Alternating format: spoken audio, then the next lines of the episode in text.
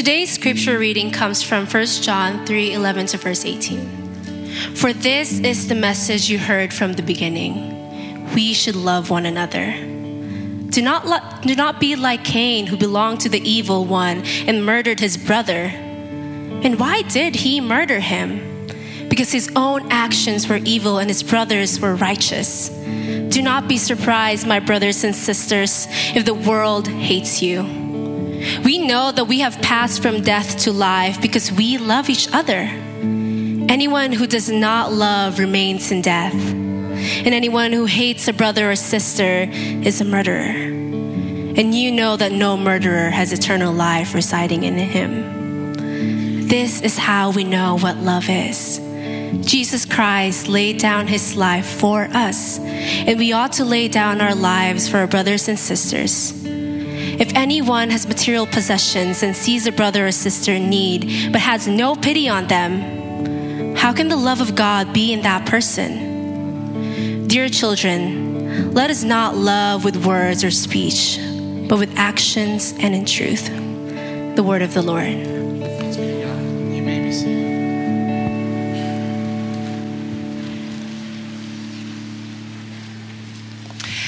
Have the incredible privilege of introducing you to our speaker this morning, Christine Suh. Uh, Pastor Christine is um, up at Fellowship Church, a gospel centered, multi ethnic, intergenerational church in Monrovia, California, where she serves as the pastor of spiritual formation. She is also no stranger to contexts like this, because prior to that, she was at Pepperdine University, where she served as the assistant director of spiritual formation, working with students for student care and overseeing student chaplaincy. It takes about three seconds of engaging with Christine to feel her warmth and her wisdom. So we are in for an incredible treat this morning. And I ask that you would join me in welcoming her this morning, um, Pastor Christine Suh.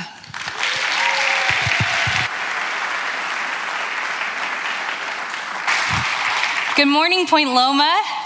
Good morning. It's good to be with you all this morning. Uh, I was praying this morning and asking God for a very specific word, and I felt so grateful uh, just for even this worship service that led us into this moment. Uh, this concept of loving one another and, and, and aligning ourselves with what God wants us to be, who God wants us to become as a people. Um, but during my time at Pepperdine and during my time at Fellowship, I had only heard of your faith and hope and love. And I just wanted to thank Esteban and Sam and Melanie and countless others who have welcomed me so graciously to your campus this morning. Um, I wanted to show a quick picture of my family just so that you have a little bit of context that I don't come alone. Um, when I come here this morning, I come with my family um, who's supporting me. And so I have a picture, I think, uh, someone in the back. Oh, I knew that would win you over. And now I'm done. No, I'm just kidding. Um, this is a picture of my family. Uh, the grown up in the photo is my husband, Dave. Um, and I have two kiddos Samuel, who's six, and Elizabeth, who is uh, four. Um, but it is truly an honor to be with you here this morning. Uh, well, about a year ago, my parents had a massive garage sale. They had been talking about it for years and years and years, but they didn't have the capacity to actually do it until my sister and I left um, living at their home. And so, several years after that, my parents decided they're finally going to do this garage sale thing.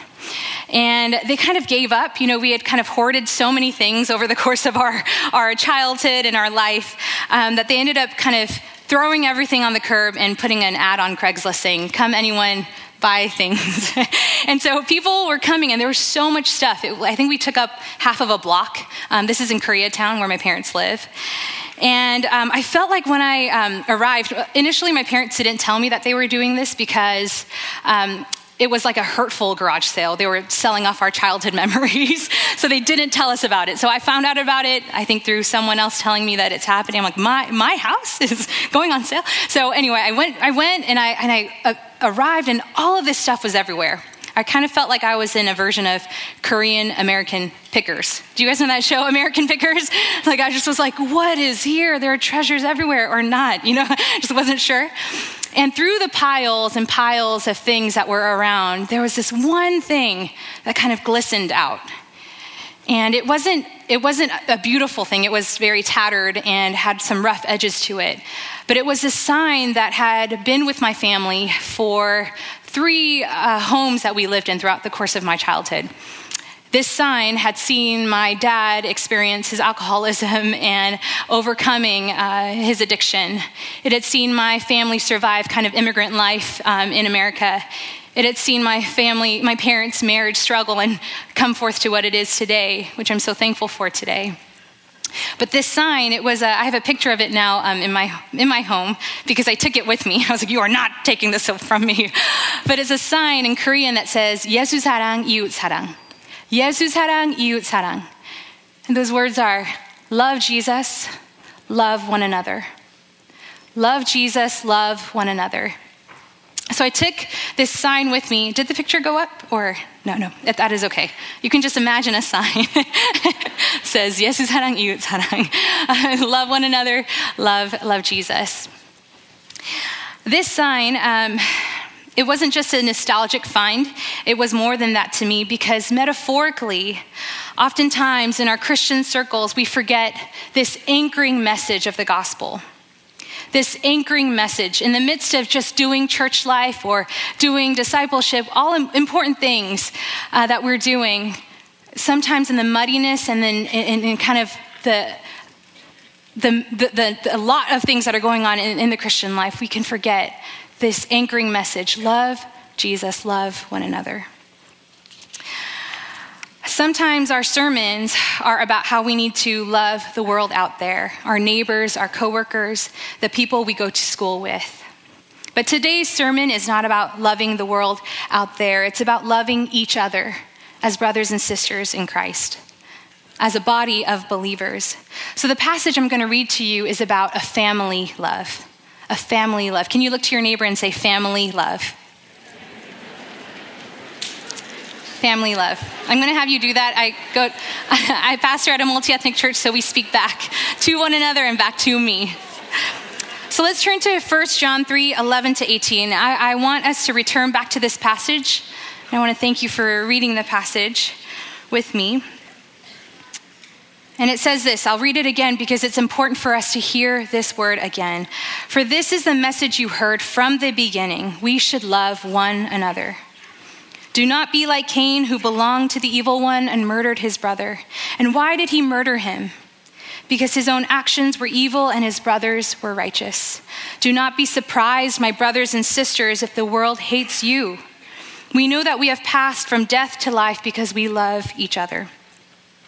Anyone who does not love remains in death. Anyone who hates a brother or sister is a murderer, and you know that no murderer has eternal life residing in him. This is how we know what love is. Jesus Christ laid down his life for us, and we ought to lay down our lives for our brothers and sisters. If anyone has material possessions and sees a brother or sister in need but has no pity on them, how can the love of God be in that person? Dear children, dear children, let us not love with words or speech, but with actions and in truth. John reminds us of Jesus' command to love one another by three things. First, turning away from death. Secondly, turning towards life. And lastly, embodying our faith. I'll have you repeat those things to me as I go through the sermon. I won't do it right now. Turning away from death, turning towards life, and embodying our faith. Let's pray together. God, I just thank you so much for each of my brothers and sisters in this room. God, thank you that you are the God of the universe, yet you care for every single person in this space. You've created them with a purpose, with an identity as your beloved son or daughter. God, and you've brought them here to hear a word from you. And God, we're not here by chance, we're here by your Spirit. God, we ask that you would speak directly to each one of us this morning. God, we need to hear from you. We need your spirit to sustain us. We need your, your word to guide us and lead us. So, God, I ask that you would do a miraculous work this morning. God, that you would bless us, encourage us, fill us, challenge us, convict us, change us, shape us into the likeness of your Son, Jesus. Help us to love one another. It's in your name we pray these things. Amen. So, firstly, we turn away from death. We turn away from death. Leading up to this passage in chapters 1 to 3, the Apostle John says that we are children of light. We are children of light called to fellowship with God and with each other. Let's take a look at verse 11 together. John tells the church, Do not be like Cain, who belonged to the evil one and murdered his brother. And why did he murder him? Because his own actions were evil and his brothers were righteous. Cain is the only biblical character that John mentions in his epistle, and so it's important that we uh, dive into Cain's story. Genesis 4 unpacks the story of the first family. Cain is the firstborn son of Adam and Eve, and both he and Abel offer worship to God, but God accepts Abel's sacrifice and reject, rejects Cain's because Abel's sacrifice is more pleasing to God. Soon after this, Cain reacts in jealousy and in rage, and he kills his brother.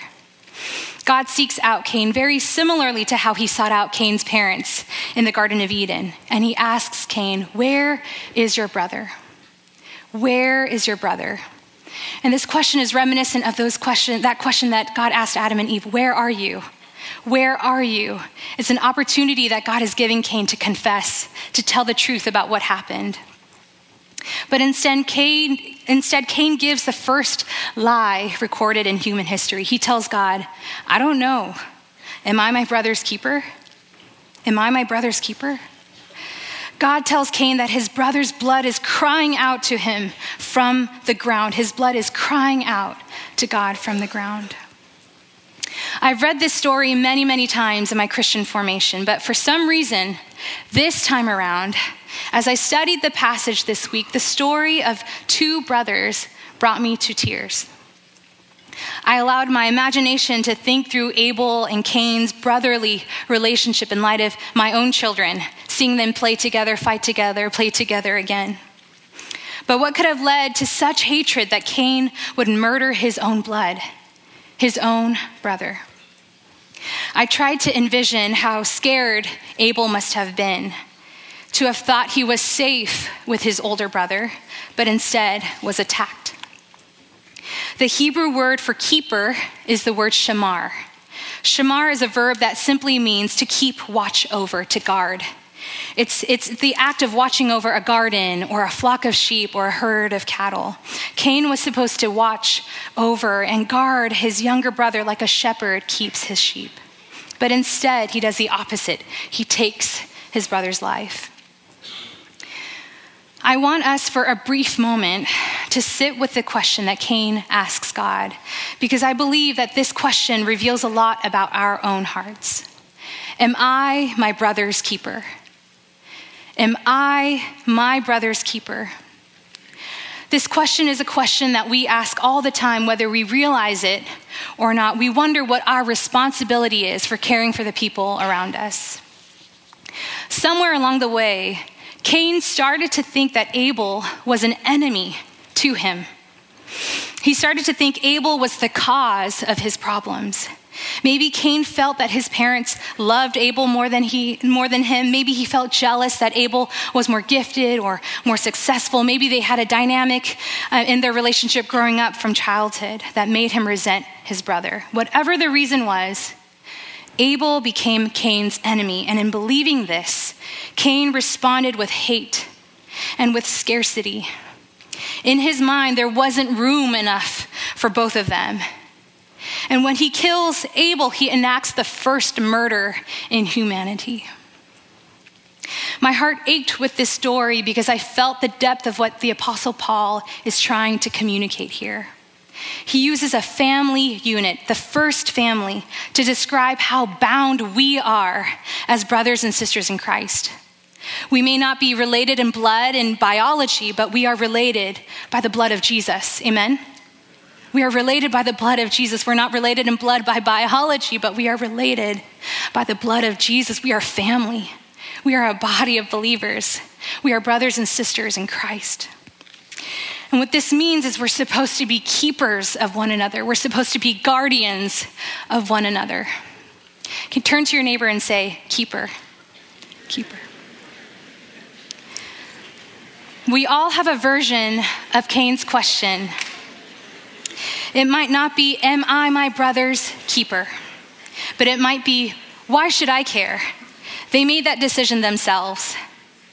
The version of the question you might have instead of, Am I my brother's keeper? It may be, Whatever they did happened to them. It's, I'm, not, I'm not responsible for them.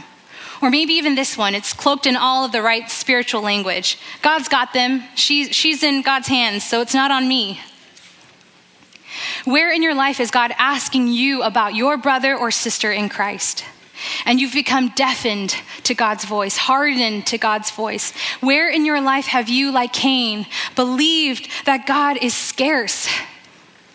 God is inviting us to turn away from death, to turn away from death.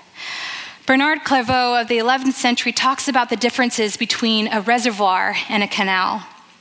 And he says this I'll read the quote. The person who is wise, the person who is wise will see their life as more like a reservoir than a canal. The canal simultaneously pours out what it receives. The reservoir retains the water till it is filled, then discharges the overflow without loss to itself. Today, there are many in the church, many in Christianity who act like canals, and the reservoirs are far too rare. What Cain didn't realize, and what we need to know today, is that God's economy is like a reservoir. God functions in abundance.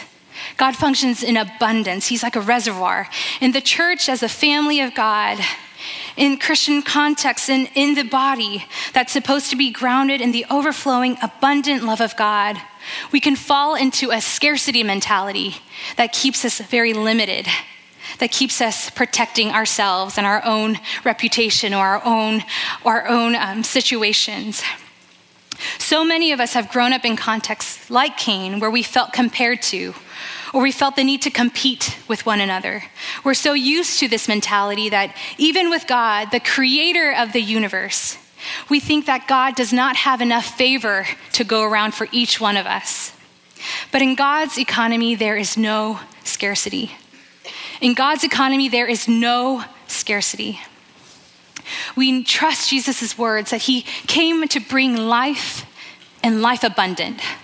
Life abundant to every single one of God's children without loss to one another. The abundance is everywhere and it's available for each one of us. God is a reservoir, He functions in abundance. I have so many tendencies towards scarcity. I have so many tendencies towards control that block God's abundant compassion from reaching me. I'm comfortable with who I let into my life and who I think I need to keep out. But I've been convicted lately that God is stretching me to open my hands. Can you all do this with me? This is clenched fists to open hands. I can see all of you. Please do this with me. clenched fists to open hands.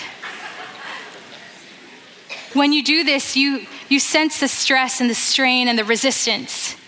You sense the limitation, you sense the control. But when we open our hands to God, we're able to receive that abundant compassion that can flow through us. Amen? Resistance, scarcity, blockage to abundance and overflow. We are reservoirs. Anytime I feel clenched fists with the people around me, in a parking lot. I feel like I almost did that to someone today. It's like, ah, oh, sorry.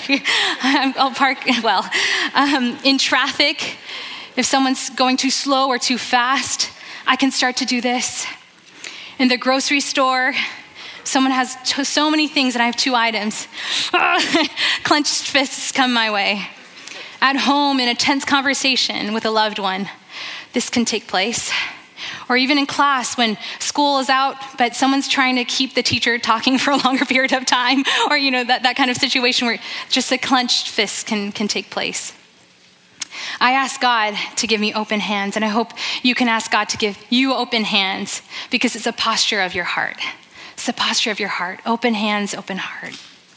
Opening my hands is a way to release, to confess, to surrender hatred, bitterness, jealousy, annoyance, to remove any blockage from becoming a reservoir.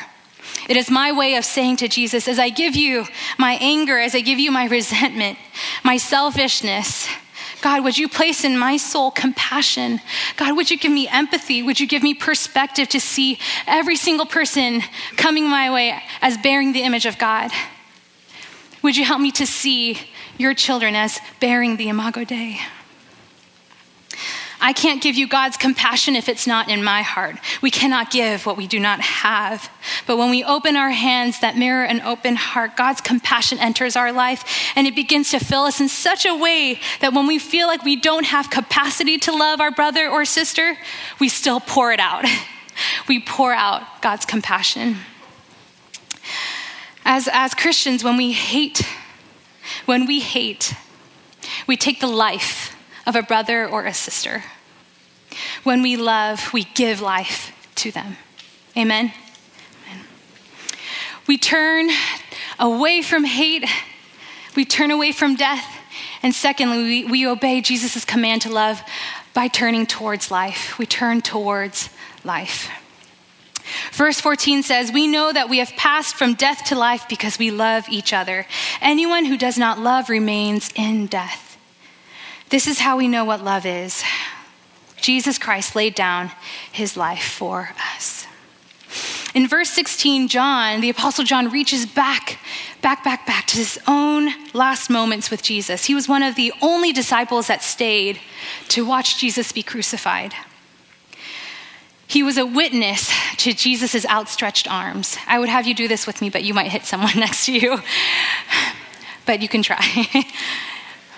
outstretched arms. Apostle John was a witness to Jesus' outstretched arms of love. A film came out last year that I loved so much that I watched it four times in the theaters. And if you've seen it, you know why I was so moved by the film.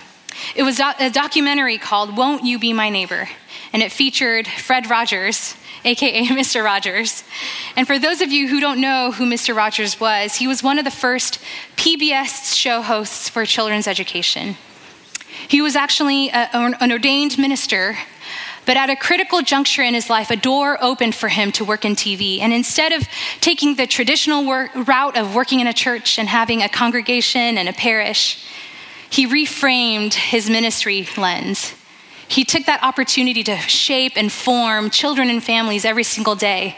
Instead of having a captive audience on Sunday mornings, every single day he was pouring into and investing in children and families who bore the Imago Dei. He sang a particular song to start out the show, and I, I'm sure you've heard this a million times.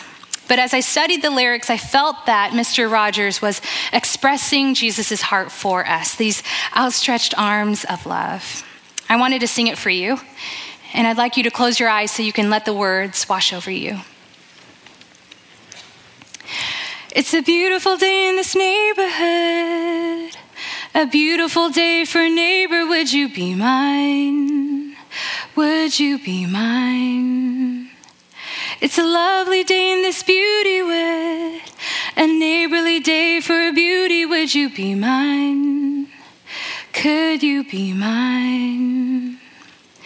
I've always wanted to have a neighbor just like you. I've always wanted to live in a neighborhood with you, so let's make the most of this beautiful day. Since we're together, we might as well say, Would you be mine? Could you be mine? Won't you be my neighbor? Won't you please? Won't you please? Please, won't you be my neighbor? This was Mr. Rogers' liturgy. You can clap it up for Mr. Rogers. Thank you, Mr. Rogers. Okay. this was Mr. Rogers' regular liturgy. His regular liturgy. Every single day, he was singing this song as his liturgy, a question based on an invitation of life that Jesus gives to each one of us. From this place, moving from death to life. Jesus asking each one of us, Won't you be mine? Won't you be mine? Please, won't you be mine?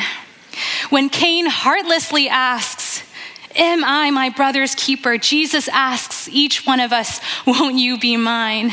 Won't you be mine? Won't you come to me all? You who are weary and burdened, won't you be mine? I will give you rest. I'll give you life. I'll give you what you need.